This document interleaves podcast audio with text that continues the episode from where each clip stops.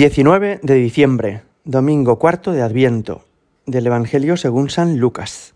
En aquellos días, María se levantó y se puso en camino de prisa hacia la montaña, a una ciudad de Judá.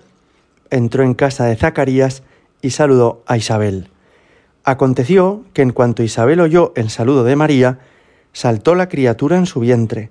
Se llenó Isabel de Espíritu Santo y levantando la voz, exclamó, Bendita tú entre las mujeres, y bendito el fruto de tu vientre. ¿Quién soy yo para que me visite la madre de mi Señor? Pues en cuanto tu saludo llegó a mis oídos, la criatura saltó de alegría en mi vientre. Bienaventurada la que ha creído, porque lo que le ha dicho el Señor se cumplirá. Palabra del Señor.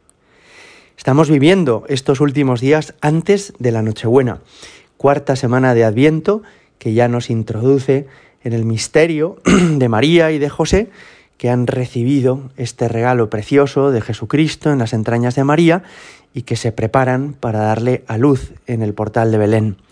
Y es sorprendente que lo primero que hace María, después de recibir este encargo del arcángel San Gabriel y después de concebir en su seno al niño Jesús, es salir de su casa e irse a ayudar a su prima Isabel.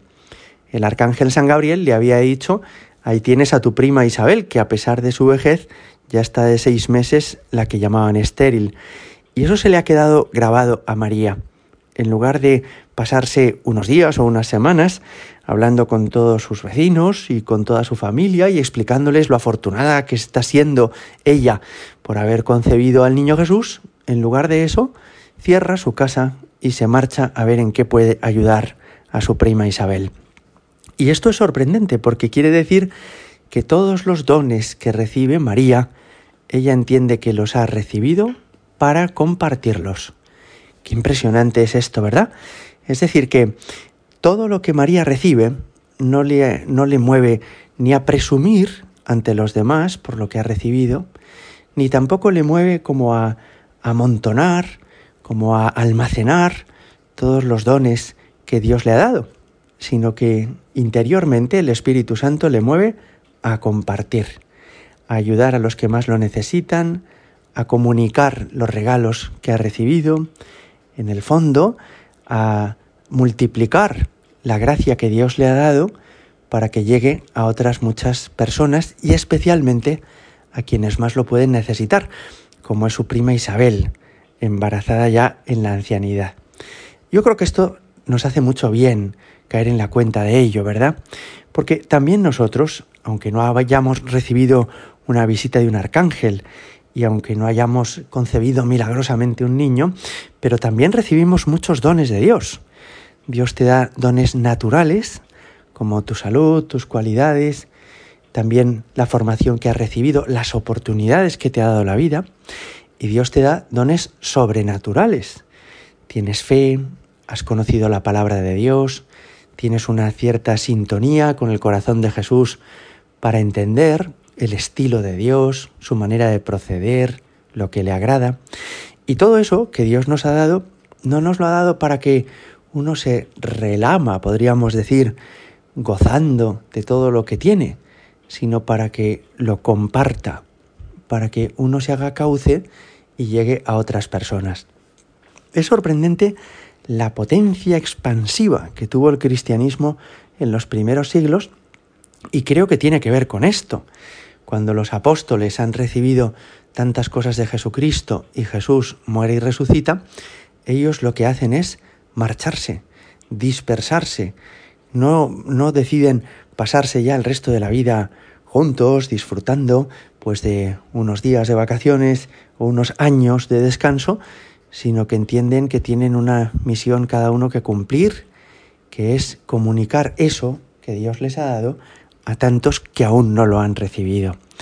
Y por eso probablemente los primeros siglos del cristianismo, de la Iglesia, prende el fuego del Evangelio en tantos rincones recónditos de la tierra, en tantos lugares tan alejados de Palestina, porque los apóstoles entienden que lo que tienen, lo tienen para darlo, para compartirlo.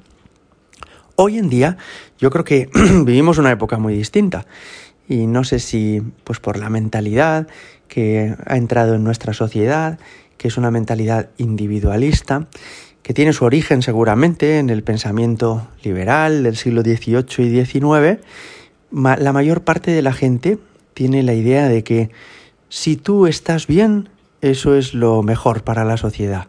Por tanto, tu prioridad ha de ser estar bien tú. Este es un criterio que no hemos leído escrito en ningún papel, pero que parece como que, hemos asumido, ¿verdad? Socialmente. Y por eso la publicidad, la cultura nos mueve a que cada uno busque su propia felicidad de manera individual y solitaria, a que cada uno se ocupe de lo suyo, pensando que eso va a ser a la larga muy beneficioso para todos los demás.